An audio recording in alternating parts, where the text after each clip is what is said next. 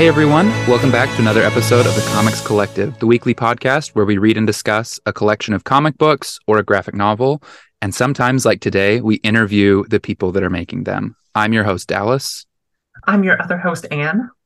And today we are joined by Eisner Award winning writer of Black Widow, Captain Marvel, It's Jeff, and West Coast Avengers, Kelly Thompson, and the immensely talented artist behind the comic books Hinges, Heart in a Box, and Super Fun Sexy Times, Meredith McClaren. To talk about their brand new collaboration coming to the direct market through Image Comics this coming Wednesday. As you're listening, Black Cloak. How are you both doing? Good, good. Thank you so much for having us. Yeah, thanks for being here. Thanks for letting us check out your book ahead of time. It was incredible. I had a lot of fun reading it today. Oh Oh, yeah. I'm so glad. Did you guys? I guess I don't know what they sent you. Did you just read the oversized issue one, or what did you read? It was Or first three issues. Three issues. Oh yeah, so you got a lot. You got a big, got a big chunk. You're We sent you're you almost- homework. yeah, yeah, for sure. That was a lot. Um, and I think you guys are about current with like the Substack people right now. So that's that's awesome. I'm so glad you liked it. That is awesome. I will say thank you for making something so readable because when I saw it was 90 pages I'd been sent, I was like, I overestimated, I underestimated what I had to read before this. So uh, we got to go quick. I'm glad. I'm glad it went down pretty easy. I have to Mm-hmm. say, I do think um, nobody's ever um, asked me this question directly, but you've hinted enough at it that I'm just going to offer it. That I think the number one thing that's helped me with my writing uh, since I started. I mean, just doing a lot of writing helps you, but if I was to call out like a specific thing I noticed, it's that, you know, because of my job, I have to do so much reading of other comics, sometimes just for research or backup or whatever, to see what's going on. And um, some of it's really, really hard to get through. And I honestly think that just even unconsciously, I just am like, trim, trim it down, trim it down. Do you need it? Do you need it? Let's get it out of here. because having to read a wall of text, I don't know. I'm never excited about it. Sometimes it's necessary, but I'm never excited about it. Let those images do what they can. I've got Meredith. I want to get out of her way as much as I can. The day I read the pirate story in Watchmen is the day you know I've rolled over in my grade. I'm not going to do Yeah. it. I don't The care how I- much I like that I comic. When I start reading the data pages in X Men, and I'm like, oh, these are the best. Then yeah, the data pages i'm very conflicted about the data pages Yeah. personally because as a teenager or as a kid or maybe even a young 20 something i would have eaten that up oh there's a puzzle and a decoder ring and to figure it out the secrets i gotta do it i am very old with a lot to do so i don't have time for that so i've only read absolutely critical data pages They have very much sorted what kind of nerd I am because I'll see a map of something and I'll be like, oh, there's the next Yeah. 30 minutes. But I'll see an email and I'm like, I've read enough of these. I don't care that it's email from a fictional person. I'm not doing it. We we all love maps, don't we? Uh, that was sort of that's a funny segue into Black Cloak, which is that um, the first uh, issue starts with like a big world building exterior shot of the city, and you know the first script was pretty dense because there was a lot of world building we were doing. And um, you know i don't want to overwrite to meredith but i also don't want her to come away from it with a million questions. So uh, you sometimes go a little more than you need to. And i mentioned somewhere in there that i'd drawn a map of the city if she needed it and so she texted me after she finished the script and she's like she's like hey yeah i'm gonna need that map right away and i'm like oh god she really wants to see the map so I put the map on my Substack if anyone's curious after reading this. Uh, I it's I think it's a free post. You can access it without a without a paid subscription. But uh, I, yeah, I sent her the worst map anyone's ever seen. The map a terrible writer, or well, hopefully an okay writer, but a terrible artist draws. And That's uh, exactly what I she- needed, Kelly. Mar- well, I was gonna say she was very nice about it, and she got that amazing image out of it. So I mean, I think I'm great, right? That's uh, Yeah. sold. It's definitely a data page in there somewhere. You can just slide it in. I it's important that you don't think about the pace of the comic at all when you do it though. Okay. Like you just Oh, yeah. arbitrarily slide it in there between a scene maybe. Who Already 50 pages. oh, I, I have to know now. How many drawings do you send Meredith? Meredith, how many has she sent you? I need to know. And are they as good as the map, or you know, are they The map one, it was just the the sketch she sent me the first time, Mhm. and uh, the way she described it, I was sort of like, okay, th- I this is sort of um,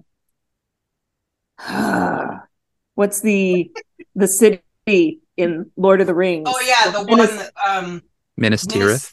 Tirith, yeah. yeah, This, but- you know, the top, the elite at the top, where all the sun shines and there's clear, clean air, and then you sort of the lower levels kind of thing.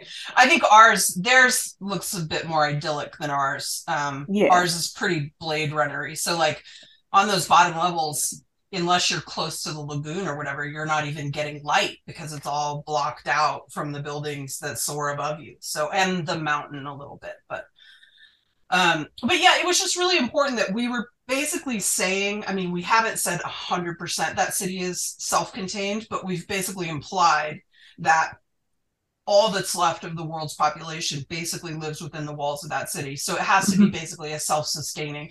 And this is both because of what might be out there lingering after they've defeated the great e- evil, but also just so much world has been destroyed in the process of that fight. So this is like the best place left for them, the last best place. Um, and uh, so it was really important we get it right. And I think we, because we were from the jump, wanted to talk about sort of class issues, uh, you know, and those hierarchies and how bad people have got it. Uh, it, it, it was important that the map was right. And I think it did help, but it's laughable when you look at the sort of gorgeous work Meredith's doing. You're like, who drew that? who did that?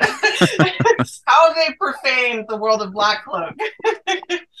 um, but uh, you know, on the overwriting thing, I have to say that I've sent sketch. I've had to send sketches other times, and it's always a horribly embarrassing process because I went to art school, so I can draw just poorly enough to get myself in trouble um, but uh, I've never a single. I've plenty of times had to send something because we're just sort of. If I've got more of a high concept idea that someone's not sort of understanding, that happened with um, Pere Perez and I a, a couple times with Rogue and Gambit because I had some weird ideas I wanted to pursue, but I don't think I've ever had to draw anything for Meredith. She's a very savvy comics maker. Like she's very good at storytelling and she doesn't need a lot of hand holding. So only for you, Kelly. I'm sure that's not true, but I appreciate it. So I guess my question for you, Meredith, would be in your process from script, looking at this map, what goes into the world building of this for you? Because there's so many elements and every page is so rich. I'd love to hear your process a little bit. Um, I definitely take real world uh, inspirations, like the, the denser parts of uh, the city are, are definitely inspired by like those wall cities in Hong Kong, and um, as things get a little a little nicer, but not quite the top tier, you know, you start looking at like Korea or Singapore, and then I do sort of fall into that uh the um the highest class is like definitely western inspired but i try to draw real world uh inspirations. But I do think, in fairness to you, with the highest level having more Western inspiration, part of that for us, at least, I mean, correct me if I'm wrong, but at least my thinking was while that stuff looks nicer and better and is more taken care of, it's also the old world. It's the Yeah. older stuff. It's the it's what came before, and we've all sort of moved on. But here are these old beautiful buildings, and the upper class does not want to move on from that. So, or the royals at least. So, yeah so I, I do think that's a class issue. Like Meredith is maybe penalizing herself a little bit in the opposite direction. I actually think it's a pretty good note. Like if that was what we were all aspiring to, but then there was no commentary on like, oh hey, maybe the old way is not so great. Like I, I think maybe it would be more of an issue, but I mean I think it's a deliberate thing we're trying to do a little bit. yeah and and that is that does touch on the the other part of it where it's like i want i really badly want this uh environment to feel like it is existed through multiple iterations. So you're going to Yeah. have some very old, rundown buildings next to some very chic buildings, you know. Oh, That's so Yeah. interesting. Very, very cool. And mine kind of just goes off that because um, you pull real life inspirations for the um, the setting and the city and the environment. How about the um, the characters in here? Because there are some really unique and beautiful character designs. Um, and everyone has their own perfect silhouette. It's easy to follow who everyone is, and you get those little bits of fantasy and magic thrown in there in this modern setting. And I just wanted to know where's your inspiration for that come from? Uh, Kelly gives me some really great prompts when it comes Mhm. to each of the characters, and um, the script definitely fleshes them out in my head a lot. But um, also, it was really important to me, given uh, sort of the cultural slam dance that is happening, that again, I take from maybe uh, cultural inspirations that don't get a lot of play in in our our fantasy narratives. So Mhm. like uh there's a sect of Dracona we uh interact with who are definitely Bhutan inspired or, you know, uh sort of a Russian leaning for um Sash. It's yeah, I I try to to look outside of the normal toy box. That's think- super. Oh, I go. think it's huge. I think it's huge the way uh the way Meredith designs, you know, she said something to me when we first started talking about this project early on. One of her little hesitations was she likes like the Blade Runner-esque sci-fi elements of it, but like she just wanted to make sure she was not doing something that other people were already doing. And so she was mm-hmm. sort of looking around, you know, other people we know in the industry, like what are they doing? And honestly, like I took it seriously because I take anything Meredith says seriously. But I just think, well, not everything. Let's not be crazy, but most things. Um, you know, she's a very savvy uh, creator. But I wasn't that worried about it. Like, and I'm a worrier. So normally someone says that, and I'm like, oh crap, she knows about a lot of stuff that I haven't thought of, and you know, she's more aware. But I realized after the fact, part of the reason I wasn't so worried is because while Meredith might be drawing inspiration from similar and creating at a similar time, I just think she has a really specifically unique style of her own. And Anne said something about the silhouettes, which I think is really powerful. And I think it's one of the reasons that I don't know why Meredith is drawn toward monster type characters, probably a lot of the same reasons all of us are. Um, but she, I think her style is atypical for what we see in fantasy or d&d or whatever. It's much cleaner it's much sharper. It's sometimes it's incredibly spare. Um, she does a lot with color and she relies on that a lot. She's very good with color. I don't think she realizes really maybe how good she is. But because of that even if we weren't trying our best to create like really new combinations and ideas of things which we are i just think she naturally she's sort of an outsider in a way that I love, in a way that I think benefits us and makes a better book. And uh, it's one of many reasons I wanted to partner with her on this. You're Um, always so nice to me, Kelly. you. I'm always so flattered after these.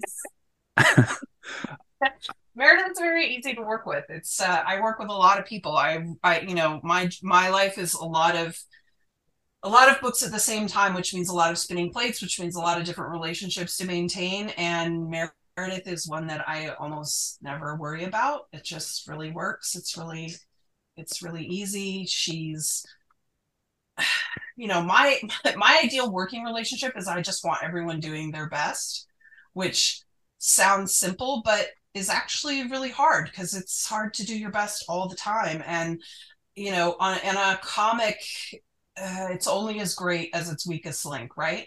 So I want everyone playing at their top form, and I just feel like I don't even have to worry about that with Meredith, with Becca. You know, everyone's really cares about what they're doing and is trying to make the best thing they can make. I love that. It's comics. It's so great. Yeah, I mean, you can feel the power of that collaboration on the page. You can feel how well you mesh together and how well you mesh all of these various genres and influences together. I really liked in the press release we got for this, there was a, a quote from Scott Snyder. He called this comic a stunning work of storytelling alchemy, which I thought was spot on. Um, yeah, I, I agree with them. But I guess my question coming out of that would be where did the world and story of Black Cloak come from for you two? Like, how did we get to this alchemy? So, you know, Meredith and I worked together a long time ago on my first real project, um, not hers, Heart in a Box. Um, although it was one of your bigger first thing. Was it your first like OGN size thing or had you I can't remember. I think it was the first thing I did with Dark Horse. Oh, okay. That's what. Yeah. Oh, right, because you'd already done you'd done all the Hopeless Savages stuff with Oni, of course. Yeah, yeah, yeah. I mean, but, still. Uh, it was it was that. one of the first books I was really yeah. professionally on. Yeah, um, so it was my first thing for sure, and um, and that was my idea and my script, but I cannot tell you how much Meredith changed it and brought to us and to it. And I've been wanting to work with her ever since we did a short Jem run. But you know, Meredith's style isn't necessarily right for a long run of Captain Marvel. So, you know, I'm always looking for these opportunities for us to work together again. And this one came up with Substack, and she was really my first call. And I've been sitting on a project for a long time. This was originally called The Red, which I hate. I never liked but now I'm in love with Black Cloak, so who mm-hmm. cares about the red? Uh, so uh, I'd had the idea for a long time, and it was basically it, it, it wasn't some giant opus. It was just I want to put together the things I like the best: detective, procedural narr- detectives, procedural narratives in sci-fi environments. I like fantasy stories, but I get very bored with they're sometimes kind of purple prosy or they all draw from the same sort of western influences and you just get elves trolls and the typical fairies that like i really wanted to play with things i really wanted to mix it up like like a dumb thing that i'm not saying this is like changes the world or anything but you know when i when we were making packs a fairy, I was like, I think we should just really go against type for what we think of as Western readers when we think of a fairy. Like, let's go like more masculine, like heavier set, shorter, stocky, powerful. Like, like let's just lean all the way into it. And so it won't just be for him. It's all fairies when we see them have this like sort of different body shape. And and then, you know, if you just all you have to do if you want some ideas is just troll through Meredith's Instagram. I think I was telling someone the other day we put these things called death shards in there, and that was just something she'd drawn on her Instagram. I was like, hey this this this skeleton guy that's on fire? I was like what about that guy? Like he belongs in black cloak. And she was like okay. And so you know it's um i think that's a really good sign like that you're just sort of on the same page in how you're creating.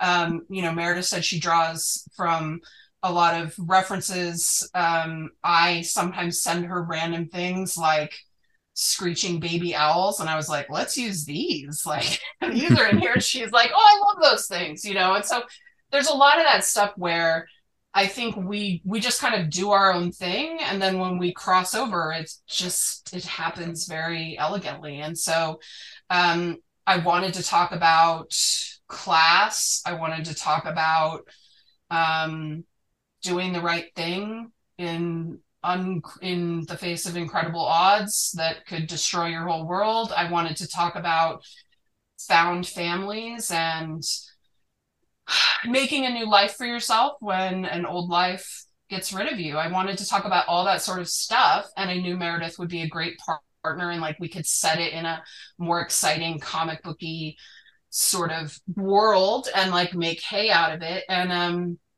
you know it's really it's really been ebbing and flowing as we go. I didn't nail down that one stuff as tightly as i always do and that's been a little scary but i actually think it's brought us a lot of things. Like you guys read to the when they jump in the lagoon right? That's mm-hmm. the end of your issue three. And so that whole lagoon scene like all of that if I just plotted that, I don't think any of that would happen. And it and it became such an integral part of the story. And I'm so glad.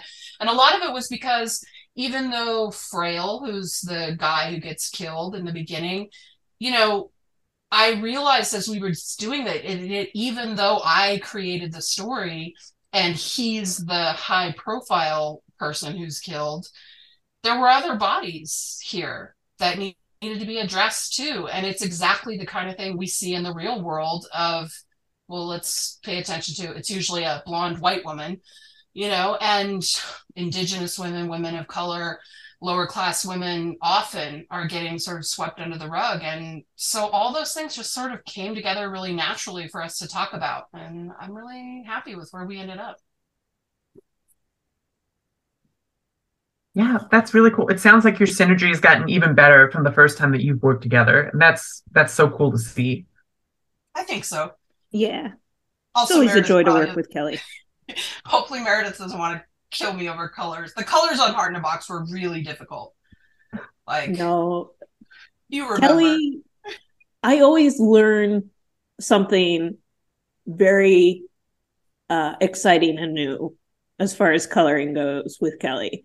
Um, although the the problem with me in coloring too is like uh, once I've done something right, like I'm not entirely sure how to replicate it, and so I'm like every every page is a is a new experiment.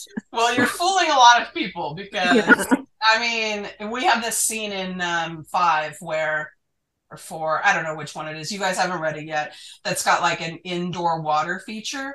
And I was like, Mhm. man, how's she gonna pull that off? It looks so good. It just looks like water in a living room. It's like it was she's nice so to figure out. right. She's but she's just so good at that stuff. It's always a joy to like watch it unfold. You know. Uh, my biggest problem with Meredith is she designs things and then characters who were supposed to be small roles become stars, and it's a problem. Uh, Rena, I mean, it's not really a problem. I'm joking. Rena has become, she's not a huge character in these first six issues, but I fell so in love with the design, and the design made me change how I was writing her. And she just became this totally different character. And I think she's going to be a big deal going forward. Whereas she was really initially just sort of a mouthpiece for Dace because Dace's voice, you know, she's the other elf that's killed in the beginning. Mhm. And she was her voice was so lost. And I was like, we have to find a way to like let her speak. And that became Rena. And it was and the design was so good on top of everything else that she just blossomed. And that happens a lot. I mean, I she did a second pass on one of those kids from the the scene above the lagoon where the black cloak is uh, interviewing the kids and she did a second pass on that because I was like listen they all look great. I was like but he's sort of supposed to be the leader and he looks the least cool. And she's like okay I hear you. And she went back and she turned in this like completely sci-fi thing. I was like wait a minute. I hate this kid. He's a jerk. Now he looks so freaking cool. So yeah it's a problem. It's a good problem to have. Love that. Love that so much. It's it reminds me of I don't know if you guys remember uh, a couple of years back before Twitter seemed even crazier. Uh, I did a tweet about um, something that it was a Tigra drawing. I think Otto Schmidt did it, and it was just like the Mhm. gorgeous, the most gorgeous little Tigra, and it made me want to write a whole story about her. And I was like, man, art as inspiration can't be beat, man. Just gets right in your head about like what you want to see, and gets your imagination firing about what it should be. You know how to do it. Yeah. Well, Oh, and that's sure. definitely something I keep in mind whenever I bring a character uh, design to the table because it's like I really want them to feel like outside of this story, they live their own life, you know, Mhm. and uh, and I that think you're life very is important to successful them. now. Can I ask a question of you, Meredith? Sure. How much of it is like you do or don't want to keep drawing something again and again? Like, I'll be bored by this, or if I don't make this interesting, it's boring. Is that a factor at all, or at this point you're just I mean, as far as characters goes, like not terribly.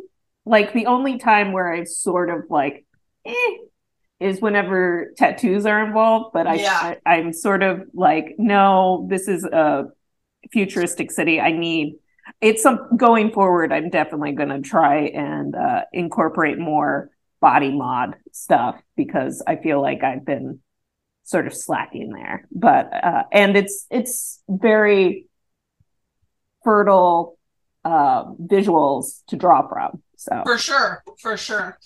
Well, I'm definitely not opposed to us seeing more of that, but I understand like it's exhausting. And you know, we I think you and I even talked about the tattoos like because we talked because there are tattoos in Heart in a Box too. And I know you were initially excited about them, and then initially you were, and then eventually you were like, "Uh, these are my nightmare. These are my, these are the anvil I drag through the ocean or something crazy." I, But, I so was I so think- new and uh, Yeah, I didn't yeah. know how to do tattoos yet, but I learned a lot doing that book. So but I think we because of that I was aware that I think I think I recall we talked about that and me being like listen it's important for the story but we don't have to make it something it doesn't have to be something crazy and also Essex is going to be covered up all the time so we don't have to see it all the time you know like we don't have to put it on display but it works Yeah. story wise it works I like that. Touching a little bit on the story. Um, I also love like detective procedurals. I know Kelly, you're a big fan of The Expanse. That was one of my favorite parts of that first book, Leviathan Wakes.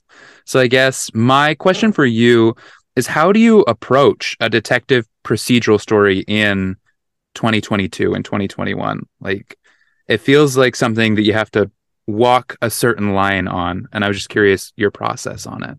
Do you mean because of like politically like the way things are now like, yeah, like there all are people that will like, even though I like detectives yeah, yeah, basically. Well, I think part of it, I mean, I think we've definitely tried to. Uh, there were actually a lot of changes in this respect. I mean, so much that I can't even detail them because when I had the idea for this initially, I felt completely different about the cops than I do in 2022. Um, and I think that's a big deal. Um, and so the tone of it definitely changed. Like, there was an element to the old story that was actually a lot about the mystery of how the black cloaks came to be and like what their origin was and all that stuff and i'm not opposed to telling that story although it would be different than it is now but i just realized i didn't want to tell a story about cops i wanted to tell a story about two detectives who are trying to do the right thing in a world that doesn't really understand law and order yet as like a concept. And you know obviously that can't mean you know no one's going to come along to buy the passport to read a lot of expositiony pages with people soapboxing about political things and especially the way the world is right now.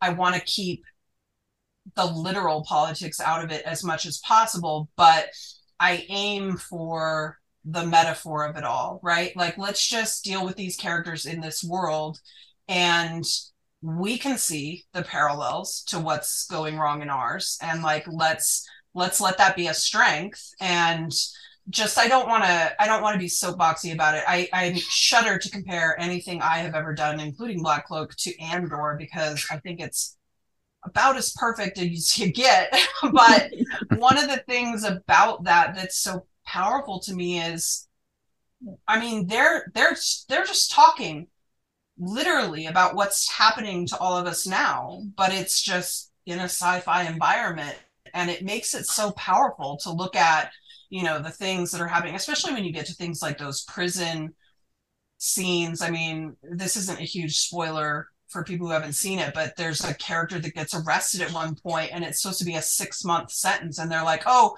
change is six years.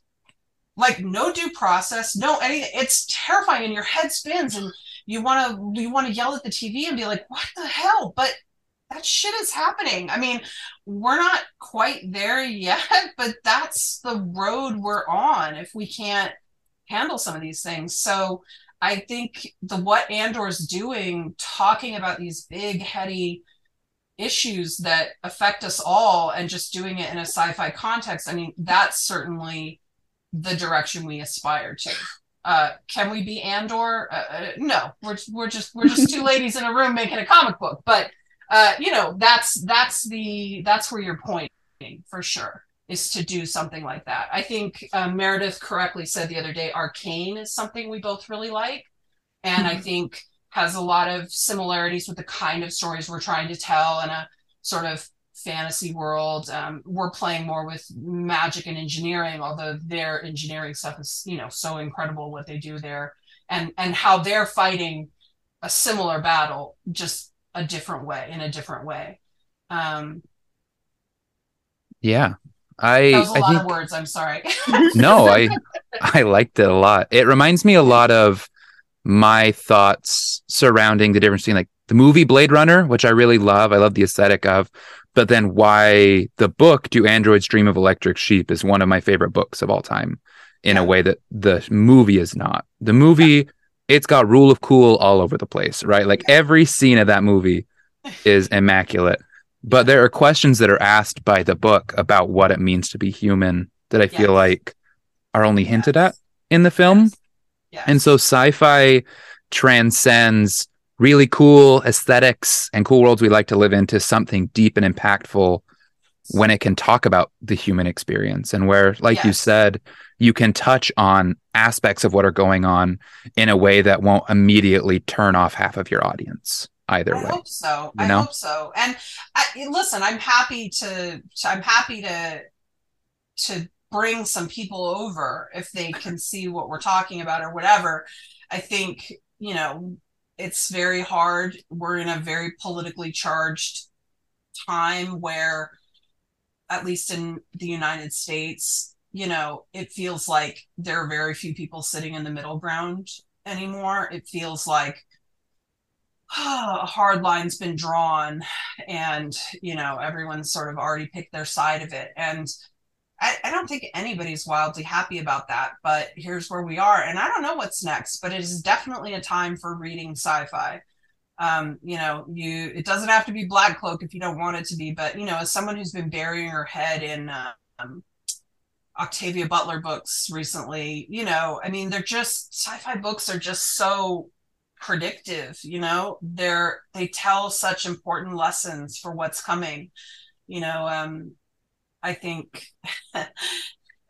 i also read just i'll mention it because you said the thing about do androids dream of ele- electric sheep? Is that clara and the sun?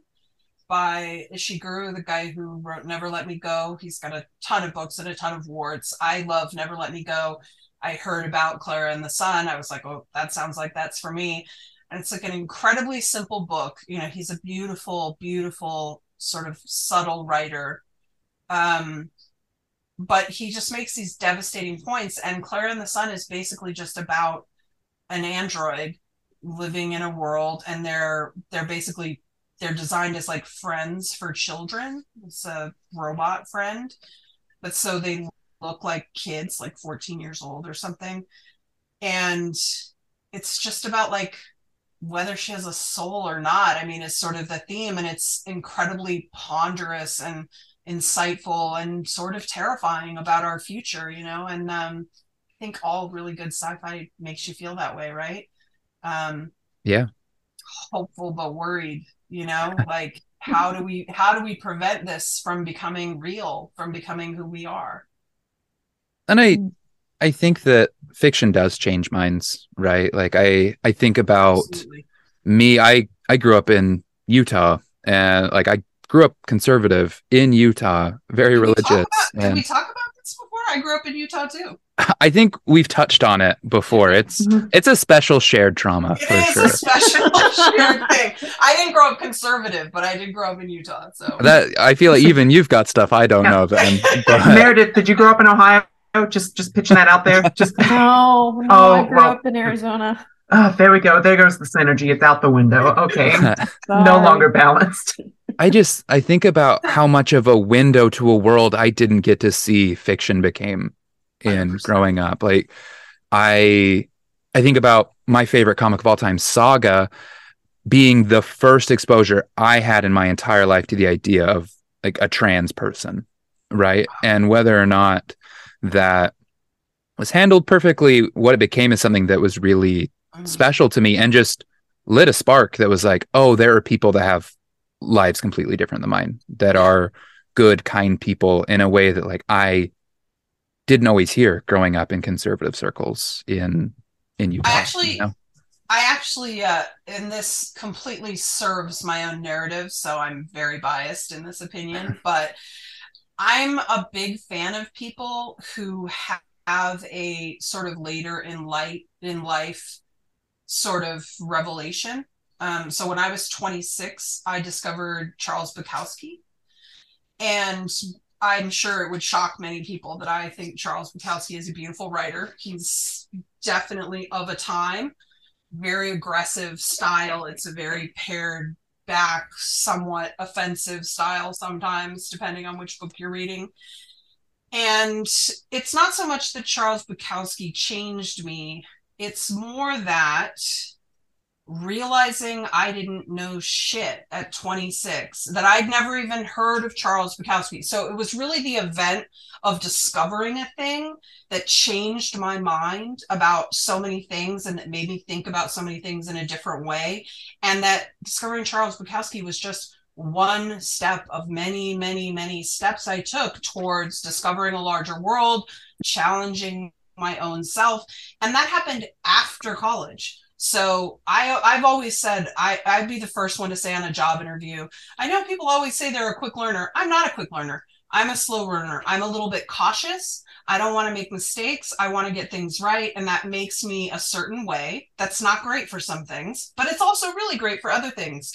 And I do think if you're someone who has an experience like that when you're old enough to really mark it, of, oh, I didn't know all of this before and now I do. And what does that mean about what I also still don't know? I better get to work on that.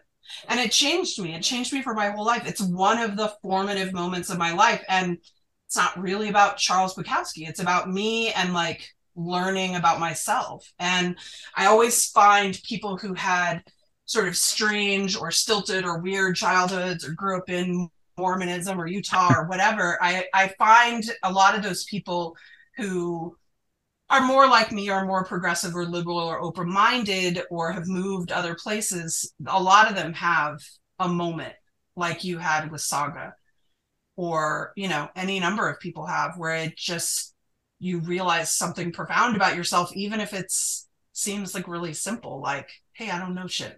uh, Yeah. It was a big deal for me. Absolutely. And I think just going back to what you were saying about Andor, sometimes you can Trojan horse that stuff into something that people won't realize. Like, how many people are going to Yeah. sit down to watch Orange is the New Black, as fun as that is, that nowhere close to what will sit down to watch the new Star Wars show, you know? Yeah. And like, you help Yeah. other people realize those things for themselves. Yeah. So it's cool. I like the blend of sci-fi and fiction. I or sci-fi and fantasy. I think it's a great way to touch on not only the world but different experiences and different ways that people live that you can get at with fantasy in a way that sometimes you yeah, can't I like. I sci-fi. don't want to be. I don't want to be hard on fantasy. I feel like I'm praying to the sci-fi gods so much, and I feel like I'm dismissing fantasy. I think there's so much great fantasy stuff, but I do think I relate to it less. But I do think there's a little bit in Black Cloak that's a plea for fantasy can be anything. Let it be whatever it want. Like we don't have to pigeonhole it. It can we can mix it up with sci-fi and detectives and whatever else we want. Like let's do it, you know? Because people always react. They're like, "Oh, it's fantasy or it's sci-fi." I'm like, it's both. Like, why do we gotta try to separate it? Let it grow into its own weird thing, you know? Absolutely. And really, like we we do get hung up on this idea of like creatures and magic is fantasy and sci-fi is like space and laser guns. But didn't Star Wars already like mm-hmm. sort of redefine all of that 50 years ago anyway, right? I mean, nearly 50 years ago now, because you know, sure, the way that they view creatures are that they're aliens from other planets, but is that really so what are we talking about here? Like it's, it's it's definitely subjective. I remember I know growing up I was convinced I had seen it the whole way through, but I was convinced that Willow was a sci-fi movie. and I'm just like, no, no, the the monsters and everything. This is this is another world.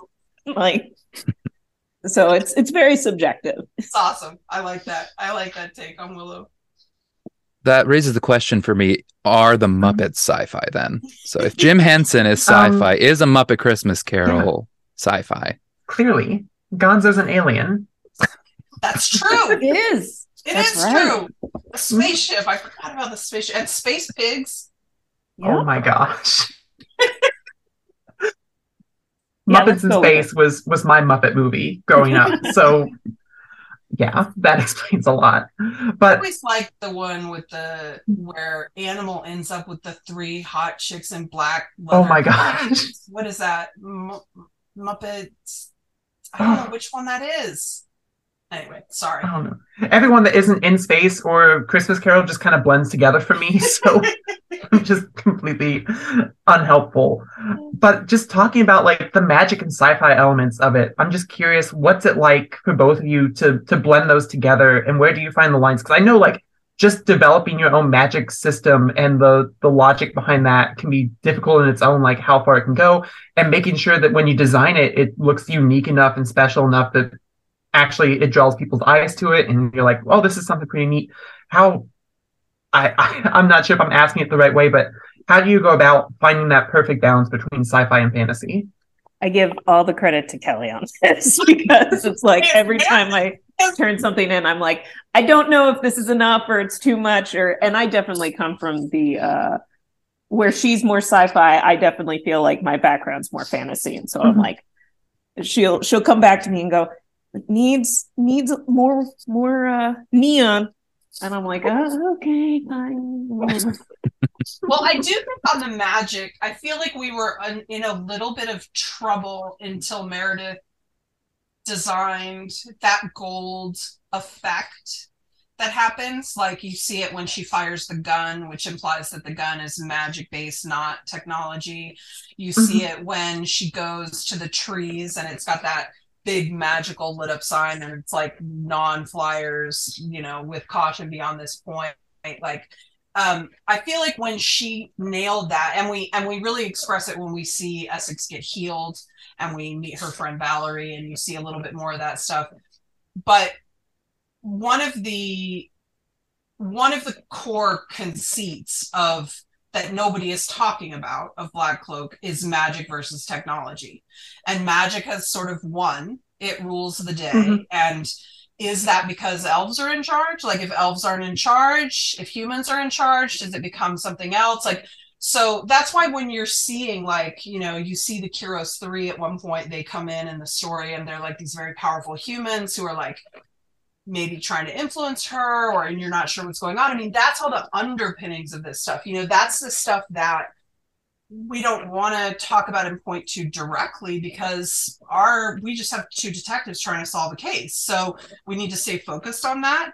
But all of that stuff that's in there is there for a reason and it's all going to pay off in a very big way by the end of this this six issue arc which is mm-hmm. to say you know magic and technology being pitted against one another is a pretty dangerous situation and both of them have advantages and disadvantages which will be very obvious by the time we get to the end here um, but I do think until Meredith really hit upon using that golden signature for it, I felt like it was getting a little lost. And I did push her on it. Uh, I pushed both of us with ideas and thinking about how we could do it because it was really important to me that visually it landed because I knew we weren't going to be able to talk about we weren't going to be able to have big asides about you know it has to be stuff where it's just like oh a brownout is in process to which then a reader goes oh why do they need a brownout? Like is there there's a power issue here? Like what like so we just want those little hints in there because that's not what the story should be about but Mhm. it's all really important stuff for your building and so i mean that's why meredith is such a genius because she has been able to build this correctly so that i don't have to over explain every little thing it's hopefully just you know sort of like you got crash landed into this city and now you're just going through it and trying to figure out how it all fits together I hope. I hope that's how it's working for readers. I think it's succeeding. I could not stop like puzzling about this place as I was reading. I was very swept up in the narrative, but I kept returning back to how interesting this world was. And I think that Well, balance is just right. Well, Well, and that's then- exciting. Yeah, and something that I really love about Black Cloak that I think Kelly's uh, really beautifully seated is that you really get the sense that if, if you just shifted perspective over by one character, you'd be getting a completely different story. That is really I think cool. that's very I think that's very true and I hope that if Meredith and I are successful with this, I hope that that will lead to how many stories we can tell. Um, you know, we called it Black Cloak, so it's probably always going to have a procedural or a detective element to it in some way. Mhm. Maybe that means it always has Essex or Pax related, but it is true that you could tell so many different stories just through this world we've built. I mean, but predating me bringing this idea idea to Meredith, we had been talking about doing a siren thing based on one of her drawings that I love and fixated on. I like have it on my computer and like as background on some things. It's amazing. Look at her, look at her laughing. Um, I'm so tickled.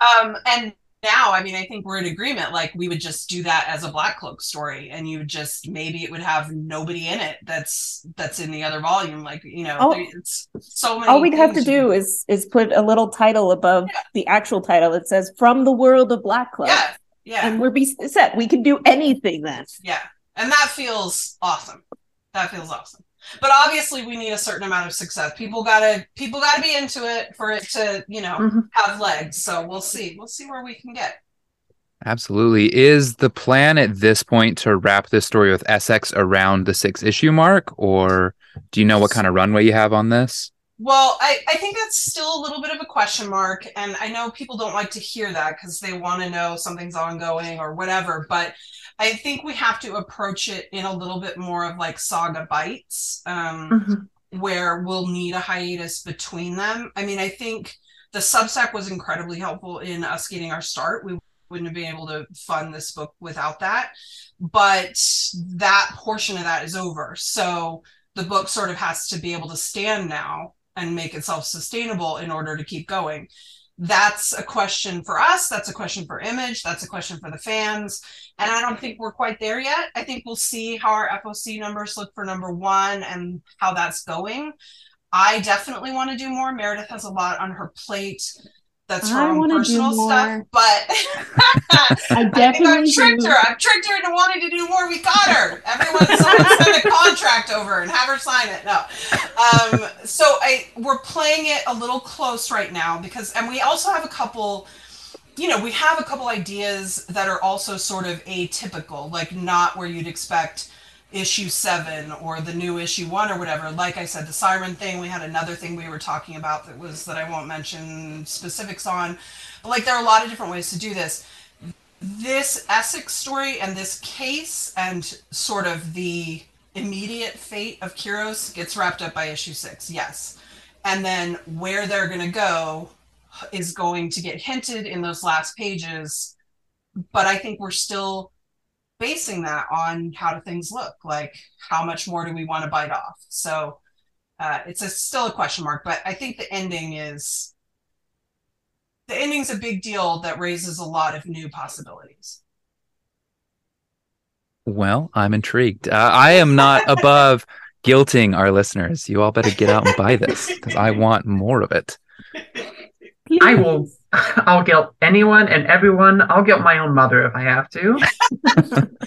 appreciate that Yeah, you want to see me at home for the holidays? I've got a very specific stipulation.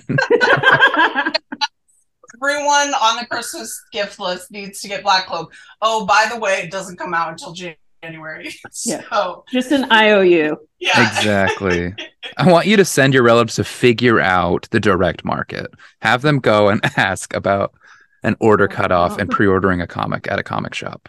That's what your grandma needs to be doing in December. so much. You have to love comics so much to play in it. It's so ridiculous. Mhm. We make it so difficult. I love every holiday season. Every relative that likes me even a little bit is like, "Can I get you anything else?" Like I anything like Our- we can go up in price. My, my partner and I, our wish lists are pretty much always filled with books. And let me tell you what, you'd think people would like buying books. They don't like it. They They don't. and they don't like doing it from a list, especially, which I get it. That's less exciting. But like, how are they going to pick from me?